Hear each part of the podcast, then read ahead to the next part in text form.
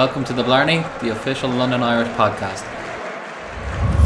Welcome to episode 4 of the Blarney Podcast, your weekly dose of all the latest London Irish news brought to you by myself, Mike Stanton, and my colleague Andrew Hogan from the club's communications team. Coming up on this week's show, we recap last weekend's Aviva Premiership match against Bath and look ahead to this Sunday's match against Gloucester at Madejski Stadium. We also bring you interviews with backs coach Richard Whiffin and academy coach Declan Danaher. As well as all the other news going around at London Irish and a, a what's on at the Madejski Stadium this Sunday. Last weekend, London Irish welcomed Bath to Madejski Stadium for round 8 of the Aviva Premiership. Bath bolstered by the return of their internationals, whereas in contrast, London Irish were dealt the harsh blow before kick-off as George Skivington was ruled out through injury. Shane Geraghty and Gavin Henson traded blows with the boots early on, but when Irish were reduced to 14 men as Halani Aulika was sent to the bin, Bath took their chance and the pressure at scrum time resulted in a penalty try. The second half saw both teams start to open up, David Paice and James Short crossing for Irish, but Bath held on to win 23 33. Andrew, how crucial is this week uh, after coming away from last week's game with no points? It's a big game. Uh, Brian Smith said earlier today it's a, it's a game they must get a result from. So it's been a very intense week, but it, it's there's a there's a big focus around the club, and, and that's pleasing to see. I think the internationals coming back into the fold have really added to that. It can be very difficult coming off two two wins, but when you have six senior guys who have been away for a month, that really rejuvenates the squad, and I think that's had a big effect. Um, it, it, it, was a tough blow. Losing George so close to kickoff wasn't ideal. He's a mainstay of the pack and he's a great player. Uh, when you're coming up against Bath, formidable up front, to lose George, I'm sure the, the Bath coaching staff would have had a smile on their face when they saw that. But all things considered, second half was a really pleasing effort, and I think the supporters responded to that. Um, it's a case of more of the same this Sunday. And as you mentioned, the internationals are back now. I think we always knew it was going to be a tough November. Um, just how much of a boost do you think it's going to be to have those six players who are all from pretty much the same position as well? Yeah, second row and back row. That, that, that that's where they they've all ended up really. Um, competition for places. It's we're being depleted anyway, but to have so many coming back, they're not guaranteed game time, and that's brilliant. Um, it makes sure, that everyone's on the top of their game in training, um, and they can hopefully take that into the game. It's, it's, all about intensity this weekend and really taking the game to Gloucester early on. And I think hopefully those six guys coming back into the fold will be able to lead that. Following this game, we spoke to backs coach Richard Whiffin to hear what he made of the game and also to give us his thoughts ahead of Sunday's clash with Gloucester. So, Richard, thank you for joining us again on, on the Blarney podcast. First of all, a quick look back at last week's game against Bath. Uh, what did you make of it? Um, you know, we were obviously ultimately disappointed with the result, but um, the performance in itself was obviously a long way uh, improved from the, the week previous. Um, unfortunately, we, we gave Bath uh, a couple of cheap points in that first half, and they, they had that, that 10 point lead at half time. But I think you saw the commitment um, and um, almost want to, to play with the ball in that second half. We looked a real threat. Um, Shane Geraghty really pulled the strings in that second half, and I think um, there was a lot of positives to take from that performance that we can we've looked to build on this week, um, looking ahead to Gloucester. And as you mentioned there, the players really did fight back in that second half. That must be, you know, very encouraging as a coach to know that you know they'll always stick together and battle through no matter what sort of gets thrown at them. Yeah, we've got a good good group of boys, and they do stick together, play for each other, um, play for the badge, um, and you know that that sort of response is the bare minimum what they've showed all year. Um, obviously, we had a blip, but um, against Sale, but the, the, the, Bath performance was uh, was at least right back where we, where we wanted it again. There's there's some errors that we, we gave Bath some cheap points, um, you know, that ultimately cost us the the, the result. Um, but in terms of endeavour and, and wanting to go and play and, and fighting for each other, that was certainly uh, right back up there. And this week the internationals are back. Uh, how big a boost is that? Yeah, it's huge. They, um, you know, all to a man, they've had good good experiences themselves. Obviously, the three Scottish boys have performed really well. Um, Jebb being away with Canada, um, and Fisa and Dan obviously perform well with Samoa. So, in personally, they've had good experiences. They've come back and they want to be back involved with the boys, and it's just you know it's nice to have decent numbers at training and, and a good vibe.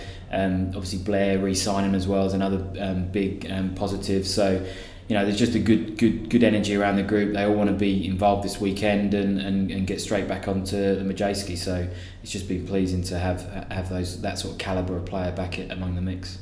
And it's Gloucester this weekend. Um, a big game. Both sides have lost their last two Premiership games. What are you expecting from them? Um, you know, Gloucester, uh, a, a very good side. A whole, you know, whole new coaching team. They've got, they've had a lot of new players in, but they've obviously now had 12, 13 weeks to bed in, and you've seen to take away the last two results, but performances wise, they've they've improved a lot from the beginning of the season. Um, they've they've signed well up front this year, and they've obviously invested in that pack, and, and that's starting to, uh, to, to to cause dividend for them. But I think you know the, the, fact that they've got two international halfbacks that are coming back this weekend shows that they're going to have strength across across the pitch. So you know we got to we got to respect them like we will do any team, but. Um, we still believe there's areas that we can exploit and, and, and try and impart our strengths onto the game as well. So, you know, it's going to be tough. They'll they'll bring some good fans across down from Gloucester, and uh, we expect it to be a good crowd um, and a good atmosphere on you know an early kick off on the Sunday. Brilliant. Well, thank you for joining us once again on the podcast, and we hope to have you back again soon. Thank you. And now to bring you all the latest team news, Andrew. So, as we've mentioned already, internationals have been added into the squad this week. Let me start by running you through the side. Um, up front, we've got Tom Court, David Paice, and Geoff Cross, who returned from Scotland duty last week, started against Tonga, and came up with a try. Really impressive performance. I know the coaches were really pleased with him, so hopefully Geoff can can really lead that into Gloucester as well. George Skivington returns to captain the side after missing out last weekend, and he's joined in the second row by Kieran Low, who was away with Scotland last weekend. And the back row, all three away on international duty, have come back into the fold. Jebb Sinclair, Blair Cowan, who's been outstanding uh, for, for Scotland and obviously also uh, resigned for a further two years this week, which is great news for the club. And Ofisa Treviranus, who had such a great game for Samoa against England at number eight, start for London Irish at number eight. Scott Steele and Chris Noakes form the halfbacks, with Shane Geraghty and Fergus Mulchrone again in the centre. The back three is changed slightly with James Short, who scored his first Premiership try last week, starting on the wing, with Alex Lewington, and at fullback uh, Tom Homer returns after a lengthy layoff after he picked up that injury against uh, Harlequins in the London doubleheader. So plenty of strike power, plenty of grunt up front as well, uh, but plenty of strike power out, out wide if if we can get them the ball. Uh, on the bench, um, we've got a, a, an injury list from the hooking, hooking position with Gerald Ellis, who isn't too far away. Hopefully, contention for Europe. Uh, Mike Mayhew and Jimmy Stevens picking up an injury earlier this week, which has left London Irish uh, in an unfortunate position. Fortunately, Tom Woolstencroft, who's uh, on the Bath books, has joined us on a short-term loan, so he'll be number 16 on Sunday. Leo Halavatau moves from the from the tight head to the loose head. Halani Aulika is number 18. Dan Leo is the second row replacement. Connor Gilson is the back row replacement, and the backs are Darren Allenton, Eoin Griffin, and Topsy Ojo. So a bit more depth on the bench to uh, to come on after the, after 60 minutes or so. And it certainly is um, a much stronger bench. Um, putting international players aside, how you know how, great is the news that Tom Homer is now back from injury as well? Yeah, Tom, Tom's a great rugby player first and foremost. Everyone knows about his, his kicking abilities. Um, Shane Geraghty's done a great job, and I'm sure Shane will continue that on Sunday. But when you've got a player who can kick goals from 50 metres plus, it's always going to be a bonus. Um, any infringements around that area, Tom's got the capability to step up and, and punish them. It's been a frustrating time. Injuries have uh, blighted him the last sort of year, 18 months. So Tom will be really keen to get out on Sunday, show what he can do, and hopefully get a bit of game time under his belt. And now moving away from the first team, we spoke to Academy coach Declan Danaher. So, Declan, thank you for joining us again on, on the Blarney podcast. Firstly, we have to start with Wednesday's ace game down here at Hazelwood. The uh, St Paul's Catholic College, the London Irish A squad, beat Henley College to finish top of the pile. Um, how's the season gone so far, and from a coach's point of view, how impressed are you with the way the boys have applied themselves? Obviously, incredibly pleased to win the league. Um, winning eight from ten games was um, was good. Um, we picked up a bonus point of some sort, whether a losing bonus point or a four try bonus point in every game, which is fantastic. And the pleasing thing as a coach is I think we've improved from game number one to game number ten. Um, and we are now looking forward to. And it's a long way wait to uh, to the semi final in March, and uh, hopefully, if that's a home semi final, and hopefully if we can win that, then a final at Allianz Park for the boys who. A lot of those boys narrowly missed out last year, losing a, a very close uh, semi final to a, to a very good Leeds outfit. For our supporters listening, can you explain a, a bit more about the wait now because it is a wait uh, and what the boys will get up to in between now and I think March when they play that semi final. So the, the way the Ace League's been structured this year, they've, they've decided that they want to play all the games uh, pre-Christmas. Um, what that leaves is an opportunity for the um, for the 18s Academy League now to kick in, and I think there's, there's often a little bit of confusion between Ace and, and under 18s, and for us, and like most teams, under 18s is uh, where these guys will now be judged in terms of um, uh, their skill level and potentially whether they get contracts or not. So they're going to be up against the best of the best um, from both state and private schools um, for the next two months, uh, which ends up in a uh, a little bit similar. Ends up with a finals day at Allianz Park between the winners of the the South 18s League and the winners of the of the North, and they basically play one against one from one plays one from the South, and one plays one from the North, and all the way down. Um, and that's basically what we concentrate on now till the end of February.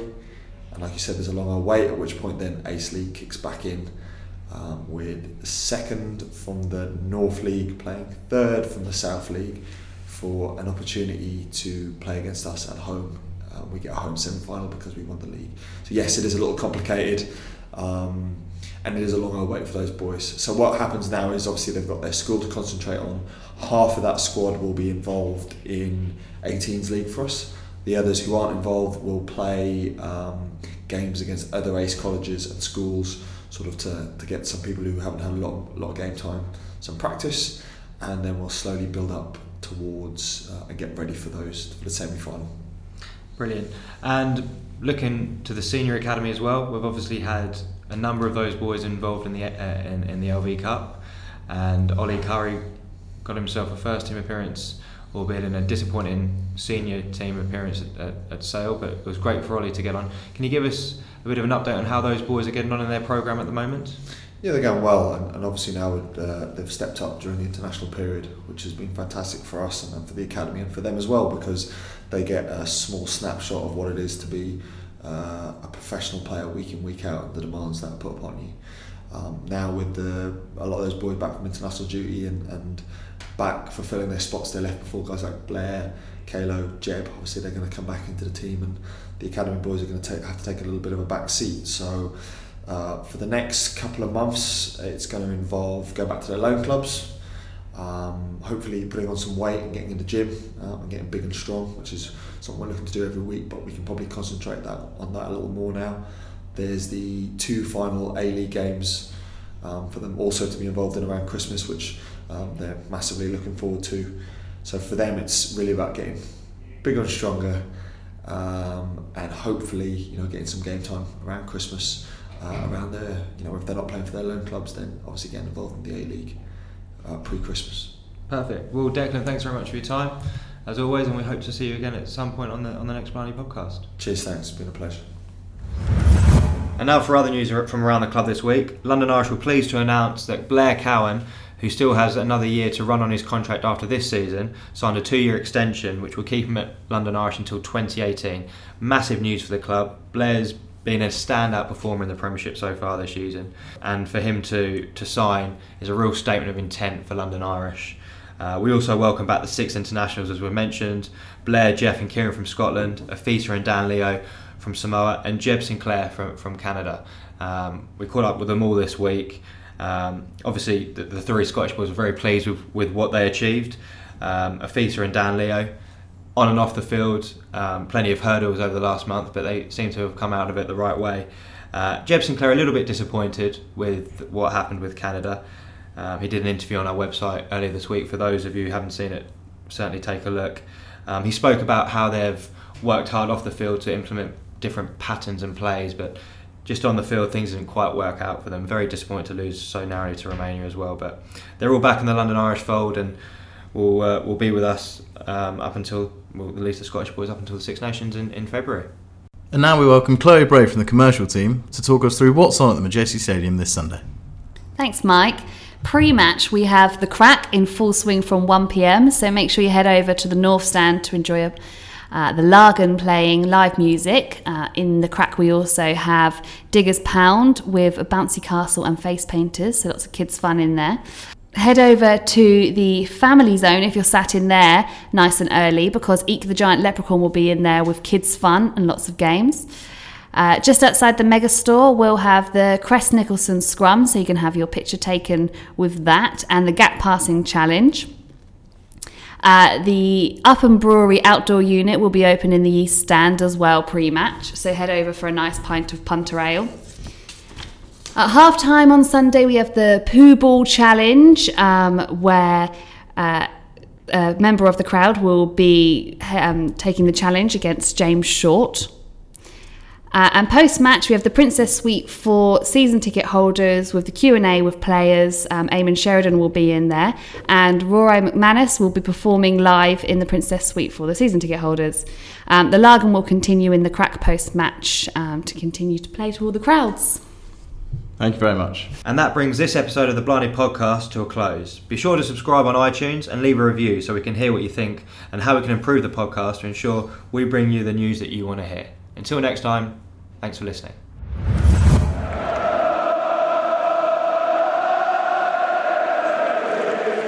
Thank you for listening to the Blarney, the official London Irish podcast.